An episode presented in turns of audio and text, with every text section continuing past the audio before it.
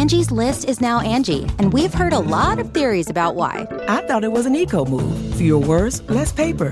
No, it was so you could say it faster. No, it's to be more iconic. Must be a tech thing. But those aren't quite right. It's because now you can compare upfront prices, book a service instantly, and even get your project handled from start to finish. Sounds easy.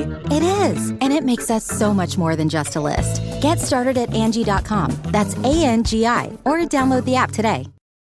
Hi there, it's Julia Louis Dreyfus. You may know me from my podcast called Wiser Than Me, where I talk to older women and get their wisdom from the front lines of life. I was amazed by how many people told me our show made them look forward to getting older, which is why I'm here to talk about season two of the show.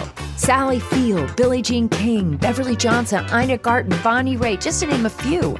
All hail old women. Wiser Than Me season two is out now from Lemonada Media. Today on Legally Us, Samantha Markle appears in court for her defamation suit against Meghan Markle. We go inside Brooklyn and Nicola Peltz Beckham's wedding drama, plus why Eminem is facing off against the cast members of The Real Housewives of Potomac. We've got that plus so much more on today's Legally Us. Everyone, welcome to Legally Us. I'm Christina and Nima Rahmani is off this week, but filling in. So excited to be joined by Ron Zambrano. He is the Employment Litigation Chair and Partner at West Coast Trial Lawyers. Hi, Ron. How are you? I'm great. How are you? Thanks for letting me step in.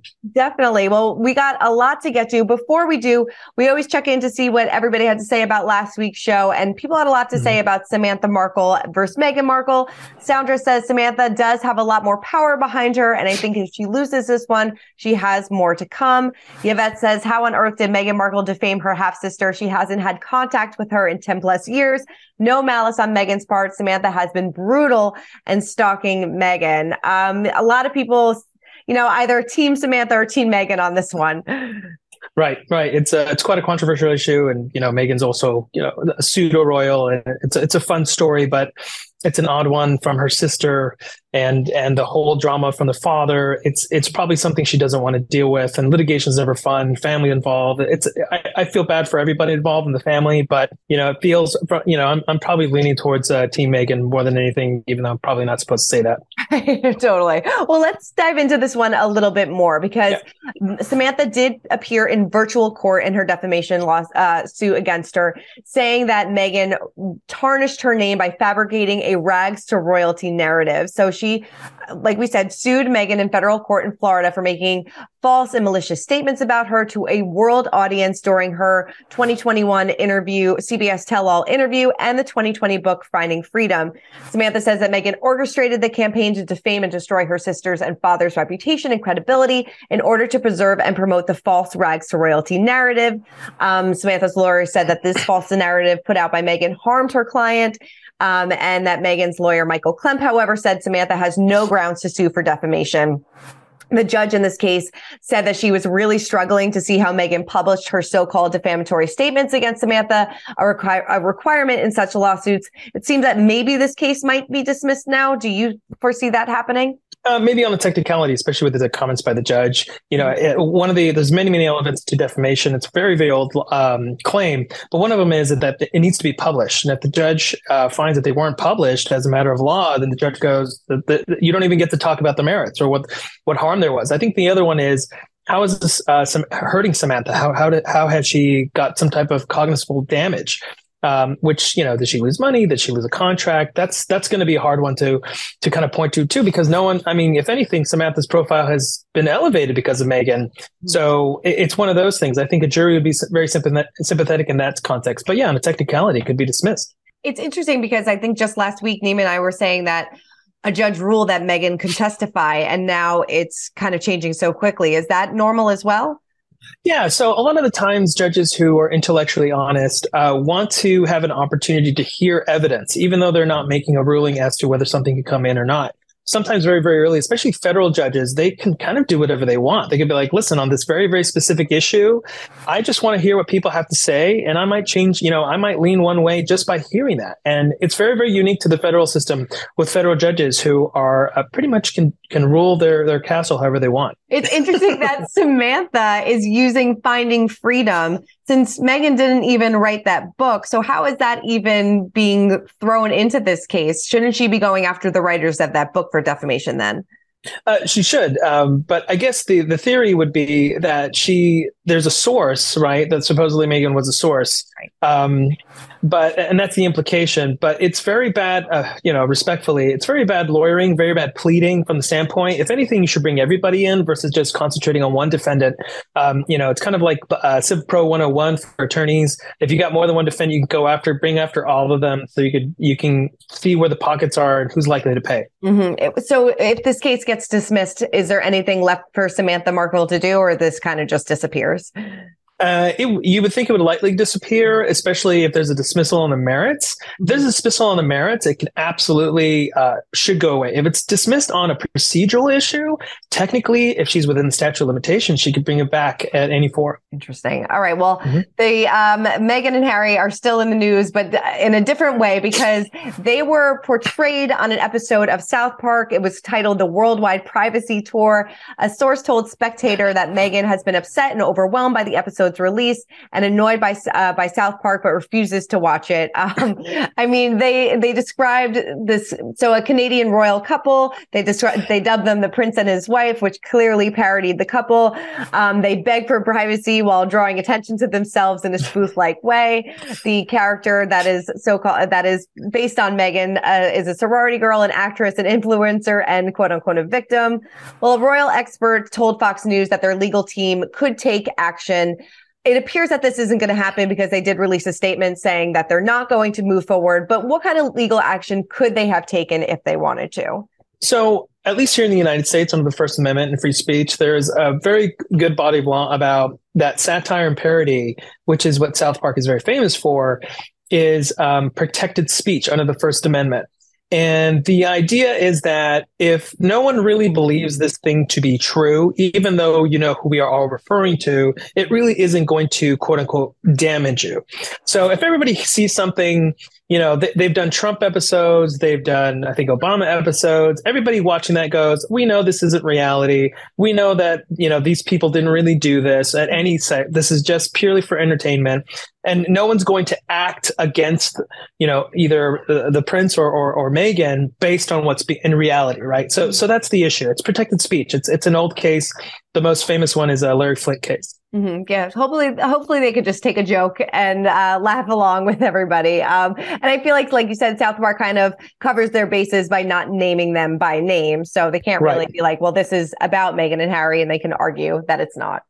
Right, right. It, well, it makes it even more uh, less likely to harm them, right? It's it's such satire, such parody that it's protected speech. Definitely. All right, moving on to Brooklyn Peltz Beckham and Nicola Peltz Beckham. They tied the knot back in April of 2022, but details surrounding their wedding is still unfolding and things are getting messy. So her father, who is a billionaire investor, Nelson Peltz, he filed a lawsuit against two of her wedding planners Achieving a gorgeous grin from home isn't a total mystery with Byte clear aligners. Just don't be surprised if all of your sleuthing friends start asking, What's your secret? Begin by ordering your at home impression kit today for only $14.95. Byte clear aligners are doctor directed and delivered to your door. Treatment costs thousands less than braces. Plus, they offer flexible financing, accept eligible insurance, and you can pay with your HSA FSA. Get 80% off your impression kit when you use code WONDERY at Byte.com. That's B-Y-T-E dot com. Start your confidence journey today with Byte.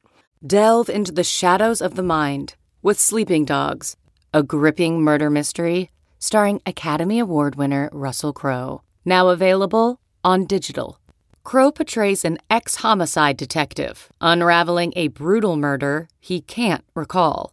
Uncovering secrets from his past, he learns a chilling truth. It's best to let sleeping dogs lie. Visit sleepingdogsmovie.com slash Wondery to watch Sleeping Dogs, now on digital. That's sleepingdogsmovie.com slash Wondery. Nicole Braghin, and Ariana Grijalba, alleging that the Choosem failed to refund $160,000 deposit that he paid them. So he claimed that they couldn't handle the expectations of the guest list, which included 500 people, including celebrities, athletes, dignitaries, you know, A-list, A-list, A-list. So they traveled from all around the world to get there. They allege that the planners exaggerated their abilities to deliver on their expectations the filing states that Peltz had presented them with the opportunity of a lifetime to have their names associated with the wedding of two world famous celebrities, which would undoubtedly undoubtedly propel into wedding planning stardom. In reality, however, it later became clear that PDE viewed this as an opportunity to take advantage of Peltz by making material misrepresentations on both their website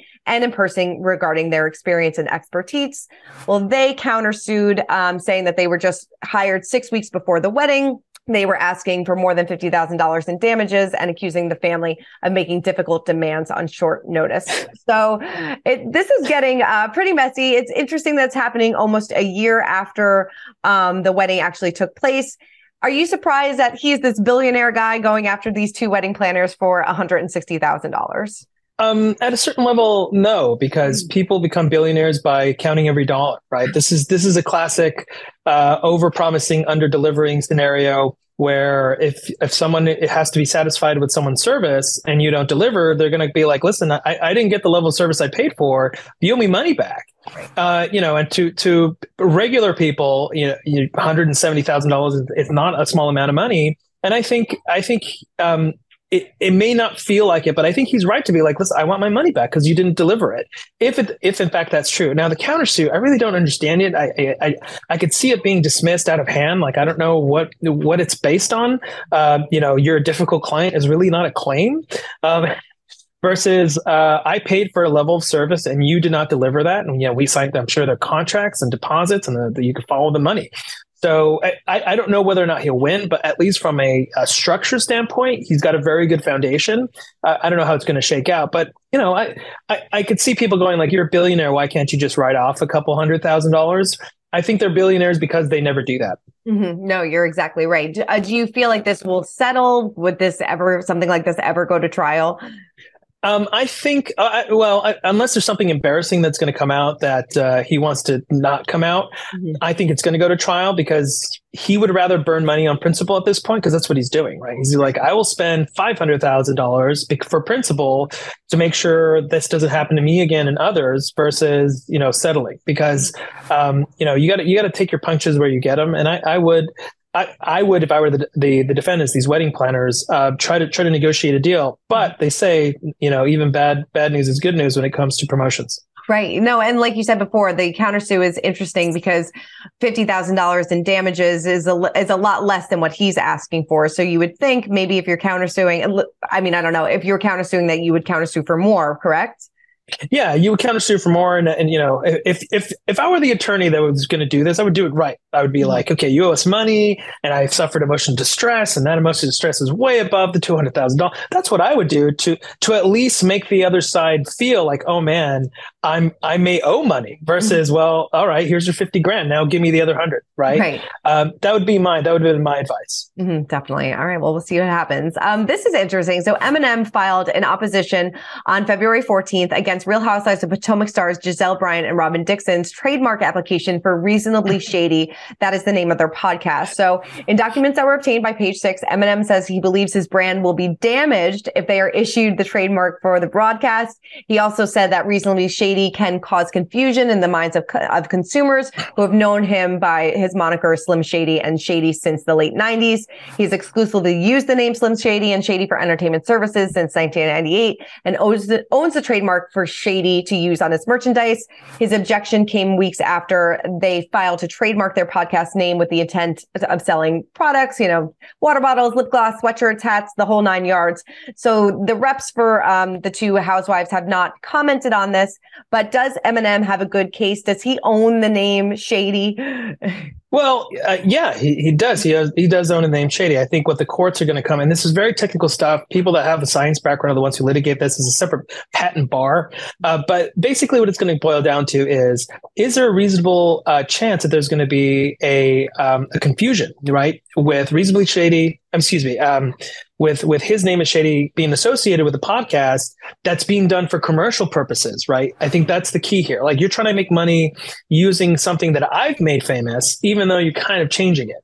And I think that is an important distinction. He's like, um, he, he would be, he is going to, I think, have a very, very good argument to that because he is the reason they would probably choose that name. Right. No, it's true. I mean, as a kid in the 90s, like uh, as soon as you hear the yeah. name Shady, you think of uh, Slim Shady. No, that's so true. So, I mean, do you think that this could, I mean, I guess, like you said, this could kind of hurt his image. So, if they are denied the request for the trademark, can they still keep the reasonably shady name for their podcast, just not sell the merch? Um, yeah, actually, I don't know the answer to that. Okay. Uh, but but but I think the motivation is that they're going to make money off it. And he's like, you can't make money off use use of my name.